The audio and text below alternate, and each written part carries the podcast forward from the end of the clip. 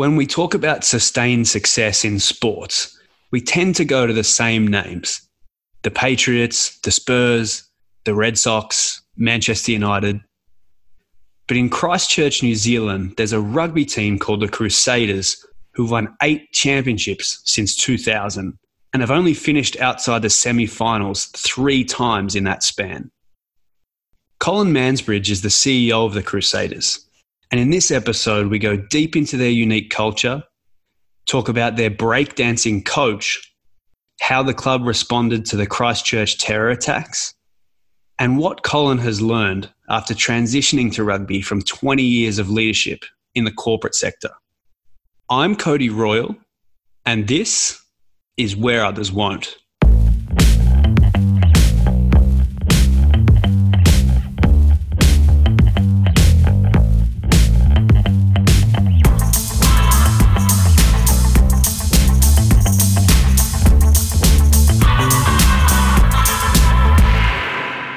Colin Mansbridge, welcome to the show. Thank you, Cody. It's great to be here, mate. Let's jump straight in this way. A lot of people, you know, my audience tends to be more North American centric, and a lot of people are familiar with the All Blacks and their success. And, you know, we're talking in the middle of the Rugby World Cup when we're recording this. But, you know, a lot of people here might not be as familiar with, you know, the enduring success of the Crusaders and your organization. So, maybe let's just start there. I'd love for you to just kind of articulate, you know, who you are and, and what the last, you know, 20 years has looked like for the Crusaders. Because as an outsider, even to, to the rugby world, it, it's quite remarkable what you've been able to achieve. Cody, if, if you look back, Super Rugby's been in existence nearly a quarter of a century now, and um, Canterbury Rugby was, uh, you know, well over hundred years old, and um, and we ended up um, uh, starting initially when Super Rugby launched in 96 as the Canterbury Crusaders. In 1996, um, we won two of 11 matches and one draw and ended up bottom of the table.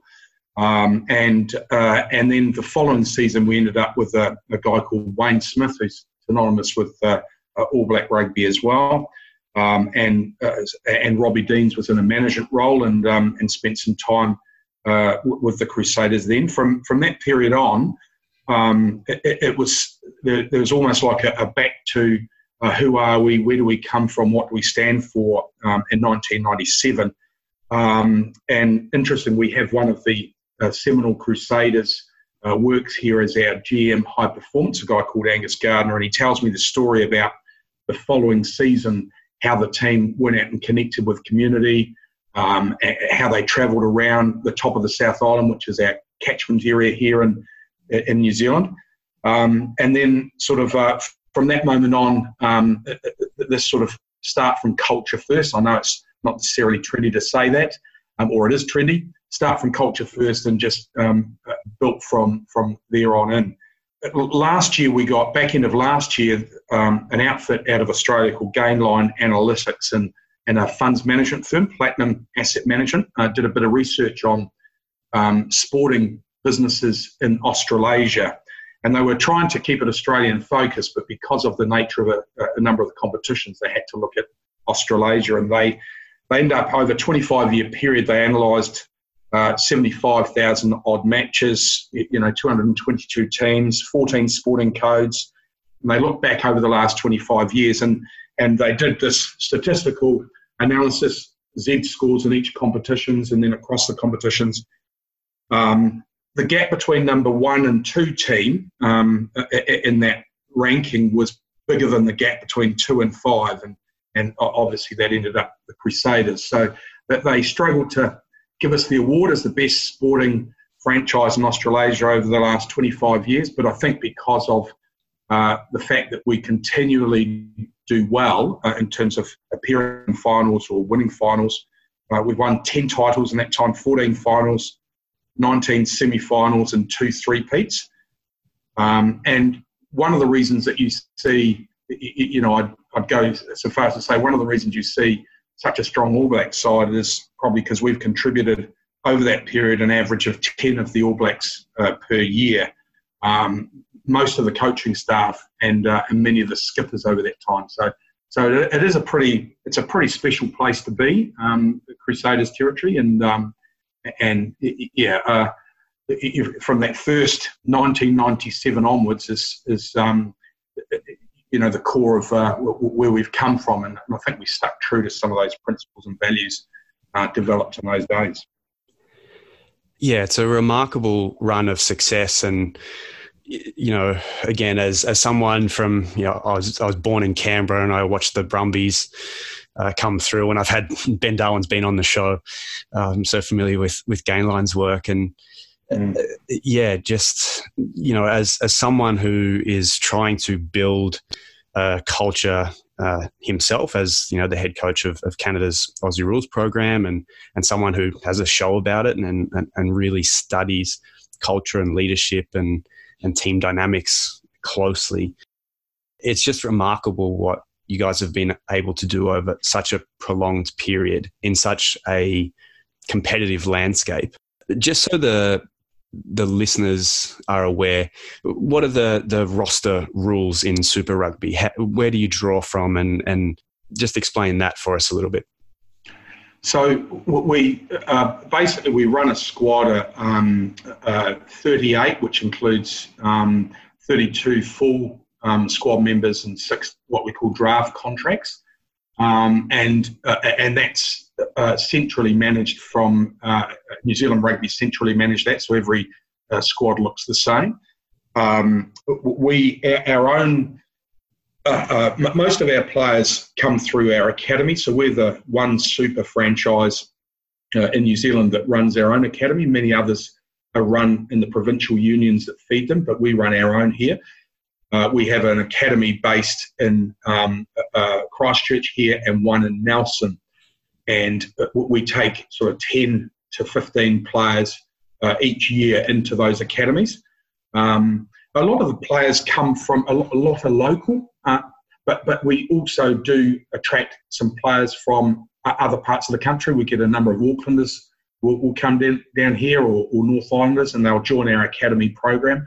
Mm-hmm. They'll tend to spend somewhere between two to three years sort of in the academy, and then they'll come out and, and 80% of those players go, or 85% go on to play professional rugby of, of some description. Of our own roster, somewhere between 70 and 80% come from our own academy. So they're, they're young men who've been through this sort of a two to three year induction program. And the, the, uh, the, balance will end up in, in other super squads or, or um, or other regional championship teams um, around the country. So we theoretically we should be uh, contributing somewhere in the order of 20% of the players uh, in, in the national comp, given they're one of five New Zealand teams. Mm-hmm. But we tend to it tends to be closer to 30 or slightly in excess of 30% of the players playing in the super competition come from from our academy or, or outside of our academies and obviously, you know that that lends itself to that kind of competitive advantage and the you know again talking of, of ben's work around dynamics and, and you know having players come through from the same age brackets and, and the same region but uh, yeah just quite foreign to particularly the big sports in North America, where you know there used to be that kind of model. So like the Montreal Canadiens used to grab players from Quebec, and Toronto would grab players from Ontario, and and that's kind of morphed into the you know the modern draft and players going all over the place. Yeah, I think that that stuff that Ben talks about, you know, the Gainline thing about cohesion and. Um, you, you know, you often hear that story, don't you? You take the star out of one uh, one squad and you drop them into another and they're, they're no longer a star. And we, we see a number of uh, great New Zealand players sometimes get sucked out of a, a system here and dropped into Europe. Mm-hmm. And they, they're still a great player they always were, but they might not deliver quite the um, results or performance that, the, that they've been seen delivered in, in, New Zealand. We see a number of French owners complain about uh, the contribution of their New Zealand um, acquisitions. I think the challenge is that, that you know if you take rugby's a team sport, and, and it makes a lot of sense that you've got to know what's happening inside, outside, where you fit into the system, how you contribute, uh, and you can't just do that by sucking one player out and throwing them into a into a foreign system and expecting them to perform to the same standard they have. I think that's what we've learned through our academy is that as our players come through and get developed, they come out and they've learned a, a way of playing and a culture and, and what we're about and and they learn to connect with those around them. So by the time they're starting to play their first or second game, first or second cap for the Crusaders, that they it's just not as daunting a task. It's not sort of sucking somebody out and dropping them in and saying do your best. They they know a lot about the system before they participate fully in it. Yeah, I love that model. And I often wonder what the North American sports would be like if they had kept that model. Where and mm. you know, players would come through, you know, the Maple Leafs would have kind of their their pathway through to the senior team and uh, I think it would just be really interesting as a case study to see what that would be like. Even speaking from experience, like my playing experience, the the most cohesive teams that I was a part of were that kind of pathway team where we played together for for years and years. And there was just yeah there was that cohesion and there was just it added something extra. Whereas yeah i mean we see it all the time here that players that go from the new england patriots to the next team it just there's very few that actually live up to that billing. It's interesting isn't it? This we've been through the analysis in, the, in this last season there's been a couple of high, high, profile signings across different clubs this year and um, and so one of the things our own board here has considered is that the choice between investing in talent development or an academy versus roster build. And my own sense is that if you can build an academy or you can build a talent pipeline, it seems to me that all the evidence suggests you get a better output than trying to uh, buy a roster. But that's not the way that professional sports evolved more towards the roster building than talent building. Mm-hmm. And it's maybe it's like one of the fundamental problems with economics, isn't it? You know, the short term that the short term mindset thinking that we see in business. Uh, the CEO who's required to deliver results next next half versus over the next decade, and you, end up in this uh, uh, this pressure for performance next week and and you, just get into this downward spiral. To do that, you have to buy marquee players. They cost you a lot more. Means you invest less in your academy or your development, and then before you know it, you've got nobody coming through. So you have to go and buy marquee players again. They're not cohesive because you brought them all over from everywhere, and they're not in a system. And then suddenly, it's a self-reinforcing um, prophecy that uh, you're having to just spend more and more and more on the wrong thing versus sort of building your, your talent pipeline and, and your academy systems. Um, we, as I said, we spent quite a bit of time this year uh, analysing that. We've stuck with our academy, um, and th- there has been though pressure to think about is that the right model. So um, yeah, I, I, suspect most sport businesses go through the same process, uh, hopefully consciously, but maybe unconsciously, time and time again. Yeah, well, I followed the Premier League very closely, and I'm fascinated this year by Chelsea with their transfer ban and, and actually playing quite well at the moment with you know, because they're forced to commit to their academy and mm. and, and their academy products because they can't bring any players in. So I'm just yeah, I'm really curious to see how it pans out, and yeah, just because it's it's a, a rare occurrence where a team can't bring anyone in, particularly a team with money. So they have the resources to be able to go out and buy. And so, yeah, it's going to be interesting to, to really watch it flesh itself out over the year and see how these, these guys continue to come together mm. or potentially not. But uh, yeah, it's just mm. such a high profile example of it's playing out in front of us. And, and so it's going to be interesting to watch. So, three years ago, uh, Scott Robertson comes in as the coach the club haven't won for about eight years, I think. Uh, and there's been, you know, some natural disasters in the area. Most people have been familiar with the earthquake, and you know the club had some icons retire. Scott comes in and kind of recommits to that internal culture that you were talking about, to focus on togetherness, and then you've just you talked about one of the three peats. You've just come off uh, winning the third of that three peat. So extraordinary turnaround.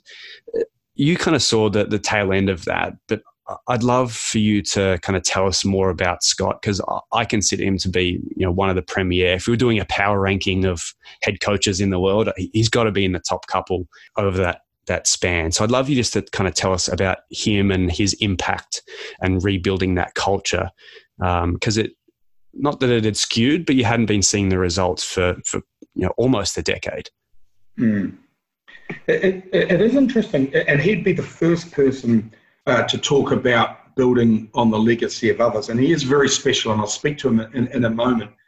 The, the, he would start from a position though that there were a couple of moments under, say, Todd Blackadder's leadership where, um, you know, once in 2000 after the earthquakes, we went a whole season and we didn't play one home game because we didn't have a home, and we were we still had um, aftershocks happening. So it was quite rattling for players and their families.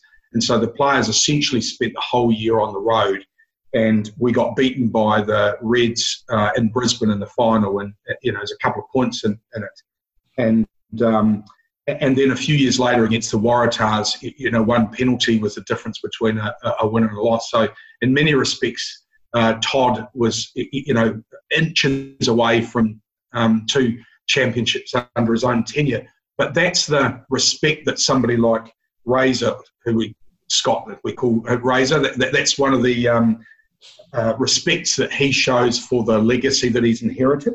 Mm-hmm. Um, the, the thing I love about him, he's he's he's not just an optimist because sometimes optimism can be seen as a little bit in, in, uh, irrational. But I, I, came across that John Wooden saying on the weekend, things work out best for those who make the best of how things work out and that is that's Razor to a T. He's he he gets something put in front of him, and he'll deal with it differently than anybody else would deal with it because he starts from this amazing mindset um, situation. So if I think about um, uh, uh, load management, so leading into the World Cup, uh, New Zealand rugby and, and, the All Black coaches obviously very keen to manage the loads of players playing in the Super competition, and as that start, conversation started to arise, a, a, lot of super clubs were a bit frustrated by it, and some of the coaches got a bit frustrated. Scott very early on started talking about, wouldn't it be great if I could be uh, in some way helpful to a player winning uh, a three-peat in terms of super championship and then go on to win a World Cup um, medal? I would be so proud if I could help somebody do both. And then Im- imagine how good it would be for those young men who are coming out of our academy are going to have to fill some of those holes. Um, gee, they're going to enjoy making their contribution to this this same uh, process of, of two sets of medals. And so he very quickly, uh, optimistically, um, t- took that opportunity. Whereas for many coaches, they were very challenged by not having the best roster available and, and, and thinking about those things. Whereas Scott, as soon as he decided that he wanted to um, just deal with what was in front of him, he turned it into actually this is enabling us to be better. And um, and I think you know you see coaches at the World Cup now, um, Rugby World Cup now, and some of them are struggling with. Uh, they get thrown a problem and they struggle with the problem. My sense is in that environment, uh, Scott would reframe that problem and say, right, how does that help me be better um, because I've had to go through that problem. The, the, the situation this year with the terror attack, you, you know, that would very easily have rattled a number of teams. It was horrendous uh, through March, April here. Um, but he he then started to talk about how can we represent our community. So, what can we do to inspire people to feel better after going through something of that nature? And that's that's the sort of person he is. He's he's amazing in terms of being able to reframe and see a problem as an opportunity. He's also a he's you know the term servant leader gets bandied about a bit, but when you um, when you truly are desperate for your team to be the best they can possibly be, and, it, and it's completely authentic. Um, you know, he's a bit of an out there character, and you see him dancing after championship finals, and he's you'll see him waves the crowd up and all those things. He's wonderful man to be around. But those things, um, those things aren't necessarily about him. They're about how can we get best off team, and he'll he'll do stuff that, that, that the dancing, you know, the breakdancing thing. is very much a commitment that he's made to those players. Um, and you know, and, and it's, it's it's a real, very serious ritual. Um, and he, he, happy to sort of uh, you know do some pretty average dancing, frankly, but to demonstrate to, demonstrate how much he cares about them and um, and doing his part. So um, he's yeah, a very caring person. He knows all of the players, all of their family history, uh, partners, uh, kids. He's uh, yeah, he knows everything about everybody, and he just um, he, and he's eternally optimistic. It's, he's a great person to be around. How has that changed your leadership style? So as you get to watch him go about it, how has that kind of you know forced you to look at at the way you react to, to problems or uh, you know choose to see positives rather than negatives has it really made you kind of look at yourself because i know for me i i get so much out of watching other coaches coach. And i just pick up little bits and pieces. So yeah how has that helped you and your leadership style? Uh, uh, very um, directly was the um, you know post the terror attacks. We, we uh, obviously we um, we encountered some brand issues um, uh, uh, associated with that. There were people starting to call into question our iconography, combination of iconography, name, and those sorts of things. So we we, um, we have been undertaking a brand review. Um, and so a, a, lot of people, a lot of friends and colleagues and, and business acquaintances um, at the back end of this year would come up to me and they'd say, uh, gee, um, I'm not sure that was the job that you applied for uh, when you were all excited uh, and first appointed to the CEO role. Um, how have you found it? And, and the interesting thing is, um, I, have probably made more friends, I've connected with more people from more backgrounds uh, as a result of what we've been through. So, uh, the local um, Islamic community, I've had to be connected with them both here in Christchurch and in, in Auckland um, in terms of uh, people who have opinions and giving me their opinions for a start, that it was um, you, you, might approach it in a slightly defensive mindset, but the more that people engaged and the more that you saw it as an opportunity to connect uh, with your community, suddenly it's a very different conversation. It's less threatening, it's more uh, consultative, and there's more dialogue. Uh, and so, yeah, I, I, I now look back on this year as one of uh, from an opportunity perspective of connecting um, better. And if you see the way that the, um, the our community here reacted, it, it, you see the best in people. You sometimes see the worst, but you also see the best in people. Now, I've had the opportunity to see the very best in people. Uh, those who have uh, uh opinions on, on one side and those who have opinions on the other, good people at their core, both. And I, I think that's you know that, that's through being around a guy like Razor that you just you reframe some of those things rather than see them as uh, as something you have to sort of hunker down and throw the uh, the, the defence mechanism up. You just uh, get out there and engage with people. So yeah, he, has been very very effective.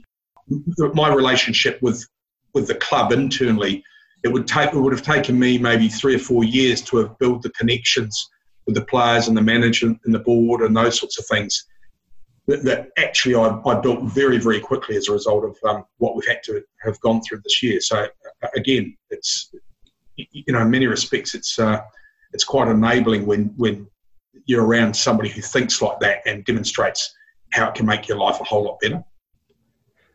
That's fantastic. I love that. You mentioned the the uh, brand review there. I'd love to touch on that for a second because, yeah, I mean, the story is obviously the name Crusaders and the connotations behind it, and and whether that's still relevant today. But you know, talking of kind of legacy and, and all these different things, and you know, you know the whole start with why kind of movement that, that we've been in with organizations and teams and and linking you know the iconography that you talked about with you know the brands and the community and and the words and culture. Uh, you know, it, it's not as simple as just kind of changing the name and, and continuing on, is it? Like, you know, it, it's, you know, there's deep rooted um, things within the whole community and, and the rugby community and the outside community that uh, you're going to have to consider, aren't you? It, it's it's actually going to be uh, quite an interesting process, and I'm sure a learning process to go through this review and, and say, yeah, do we want to continue on with this name? So, so that, that's the thing, Cody. Is it, it has forced us to be a little bit introspective for a while. So what, what we did was with New Zealand Rugby, we we um, we did a bit of research at the uh, a couple of months after the uh, event, and the research that was uh, fairly unanimous that, um, that that the broader community did not want to see um, any change to uh, to the brand or what we do. So that they sort of most polls had sort of 50 through to 70 percent saying change nothing, and that's a scientific poll um, or even just open polls. Um, a, a, few, a smaller percentage were saying change something, and then you know, sort of 10 to 12 percent were saying, you know, throw everything out and start again. So that, that was sort of that was the, the branding sort of brand feedback. But the research firm that we engaged at that time also said to us, look, the, the, you always said that after about quarter of a century after 20, 25 years, it's time to do a brand review. So you should sit down and do that brand review now and, and start from scratch. So that's what we have done is we've gone back in and, and almost looked at our DNA and start with the why. And, um, and, and it's quite interesting. One of the things we've learned is that um, what we stand for and and what the brand stands for today. So things like um, a, connection, uh, um, so shared understanding, being very inclusive, uh, shared enjoyment both amongst players and uh, and fans, and then belonging or, or, or, a place that you can call home. That was a, a key theme that came through. The resilience thing, you know, we've been through natural disasters and those things, yeah. but it's not just about getting up, it's about you know being you know grit and determination and those things. So connection and resilience, and this sense of identity. Um, so Razor is a good example of that. Somebody who can you know be themselves in an environment where the team still reigns, but you don't have to sacrifice who you are to be part of that team. So these themes of connection, resilience, and identity, um, and success, ironically, was the lowest ranking criteria. So success is almost seen as a consequence of getting those other things right. So we, we talk about what we've learned through this brand review process that it's about for each other is sort of the underlying theme that if, if you're connected, you're resilient, and you've got this really strong sense of identity, that then one of the things you can do is start to sort of behave for each other. That that's a sort of a core. And then out of that, um, you know, you get things like cohesion and um, and all those other things we've talked about before. And then ultimately, you, you, you know, you end up with results because people are better connected, feel more resilient and, and cohesive. So, so it's been a, a, wonderful experience that we've been through. We're, we still haven't finalised what the brand by the end of this year will have got to that point. It'll be a joint decision between the New Zealand Rugby boards and the, and the Crusaders board. But we've um, it has enabled us to go back and, and understand exactly uh, um, you know who we are and what we stand for. So um, yeah, very good. Yeah, fascinating process to go through, uh, regardless of you know the outcome. Uh, I'm sure, and, and, especially with that validation piece, because it's it's so easy for organisations to say, you know, these are the things that we value, but where you get that external research and there is a community element to it as well, that must have been really enlightening. Well, I think that's it, Cody, is, is when you see. So interestingly, obviously, the, the name Crusader has two meanings. The, the, the one being, you know, somebody who participated in the uh, medieval campaigns, and then the other is somebody, uh, social justice warrior, so to speak. And um, and for people locally, notwithstanding our whole brand telling a story about the first historically, people locally ha- have always seen us as something um, uh, uh, more akin to the second. So uh, we've, you know, we've got some charities that we do work with. Um, City Mission, we do some pretty cool work with, and if you speak to the CEO at the City Mission, he's always seen us as second version, um, as inspiring and um, and connected and um, and really part of the community. And so the, the name actually does, in, in the top of the South Island, the name means something different to people here than what it might mean elsewhere, and potentially also the way we've communicated it historically as well. So, um, so yeah, it's it, it's a pretty special it's a pretty special club, and when you go through the processes that we've been through, you, you do come out the other end. And one of the things that has been sort of quite interesting for the brand agency that we've been dealing with is how universal and consistent the messaging is. So everybody they've spoken to, um, local fans, sponsors, um, uh, other parts, other stakeholders, locally, internationally, they all get the same thing about our values. Um, and so it's quite fascinating that there's when they represent their information back to us, that everybody nods furiously. So uh, even that process in of itself is is quite um, enabling because it says, oh yes, we now know a little bit more about who we are, where we come from, what we're about. So um, yeah, that, that process has been very very helpful. That's fantastic because that's a big disconnect that you tend to see organizations that go through this process and, and, and again we're kind of in this start with why generation where every organization knows they need to have these things these mission statements and values and, and all that sort of stuff. But you often kind of look at them and go that isn't really your organization. You know, the, I was on Wells Fargo's um, vision statement, and, and, you just kind of look at it, and I think integrity is one of them. And I'm like, that's not the the version of your organization that we've seen show up. And you probably shouldn't have to have integrity as a as one of your core values. It, that's that's also a bizarre one, but yeah, that must be um, to not have that disconnect and have other people be able to actually regurgitate your values to you. Like that's that's the epitome of of culture when you have that. Yeah, and it's um, it, you know the results were um, yeah quite astounding. It's that they were We'd done a corporate strategy work about two years ago, and one of the challenges with it was it was still very engaging. I think it'll get reinformed by this process that we've been through because we probably learned more through this process than we did uh, running a, a, strategy session ourselves. So we've, you know, we've got some values set on our website and that, and they're, they're not far off. Um, it, there's probably less of them that mean more to us is what we now know. And um, and you know this this sense of um, uh, uh, sort of social justice piece or or uh, um, wanting to be inspire others to be the best they can be. You know those things are are um, they're taken very very seriously by the players and the management and the staff uh, here now. And and I think when you talk to the alumni of the club they, they also feel very, very strongly about it as well. So, um, yeah, furiously nodding in agreement, generally speaking, through this process. So it's been very, very enabling. I'm sure.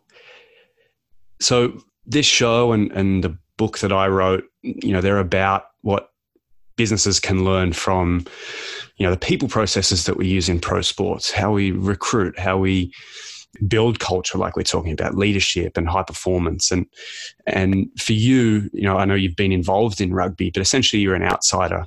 Now as the ceo of, of the crusaders one of the glamour franchises uh, in the sport you know i'd love your thoughts on what that process looked like and and what you've learnt along the way.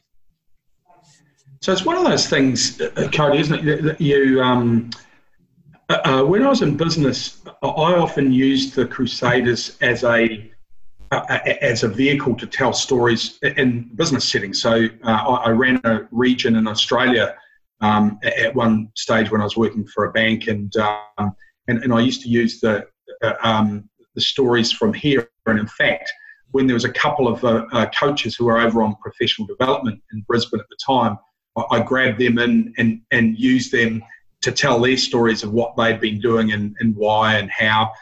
And so I've always personally seen quite a strong link. When I first got here, one of the things that some of the staff would say to me was that their business is about people, i.e., the Crusaders is about people, mm-hmm. and they wondered whether or not banking was about people.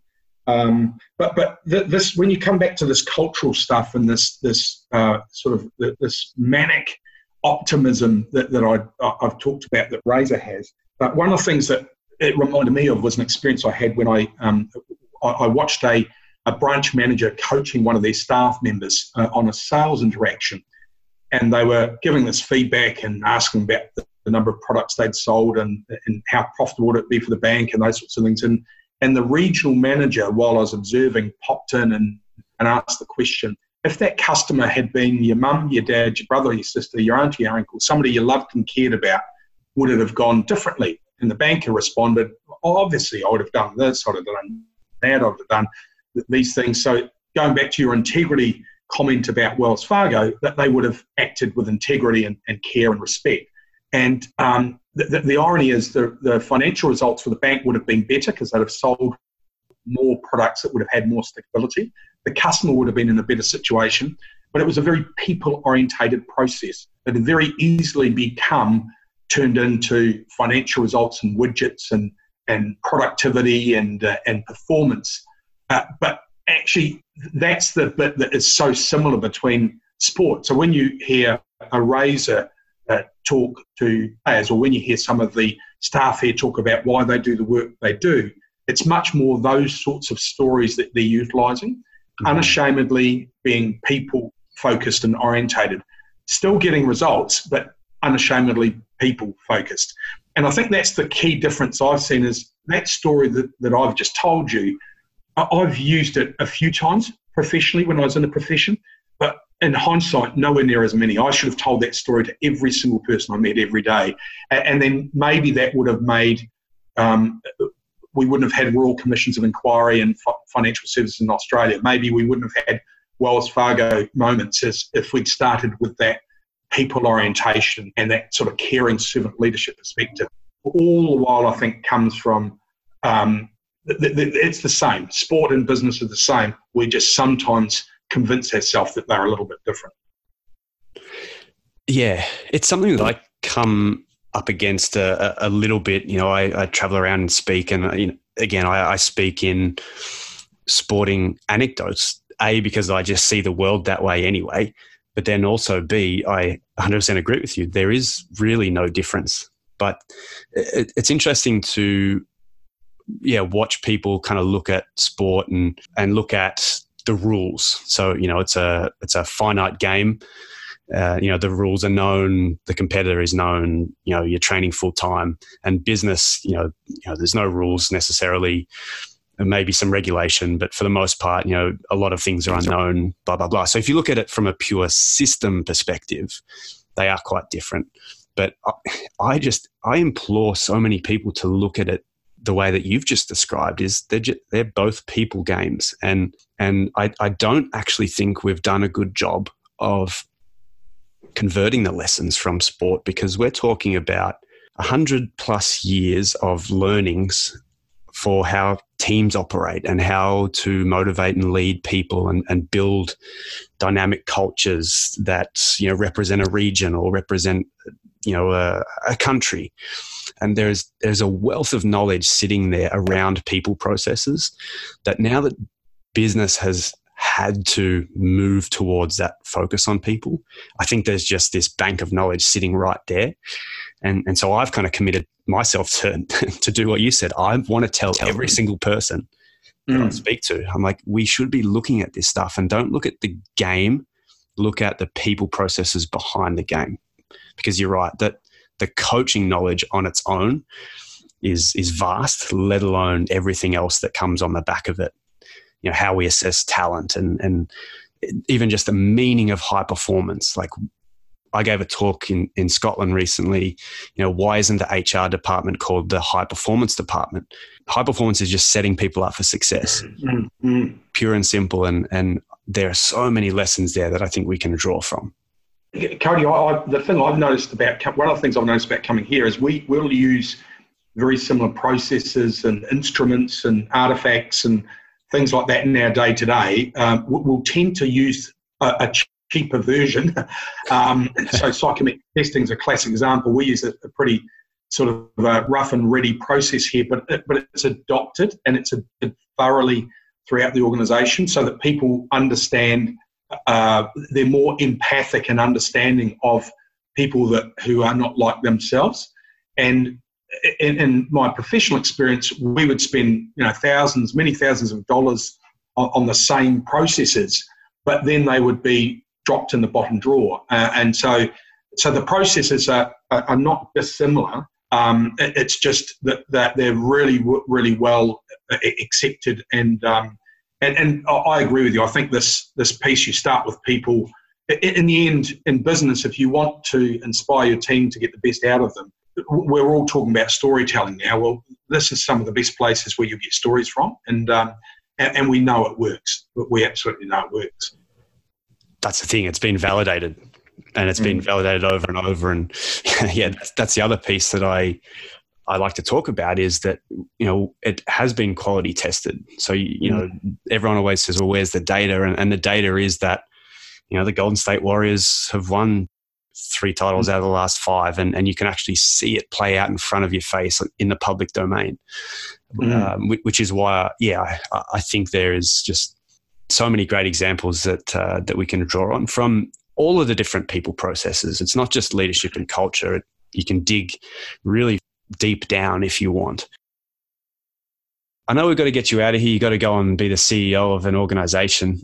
But uh, before I let you go, you know, away from rugby and, and sport and, and leadership, what are you interested in at the moment? What you know, what are you learning about? It could be the history of pianos or the flat Earth or JFK conspiracy theories.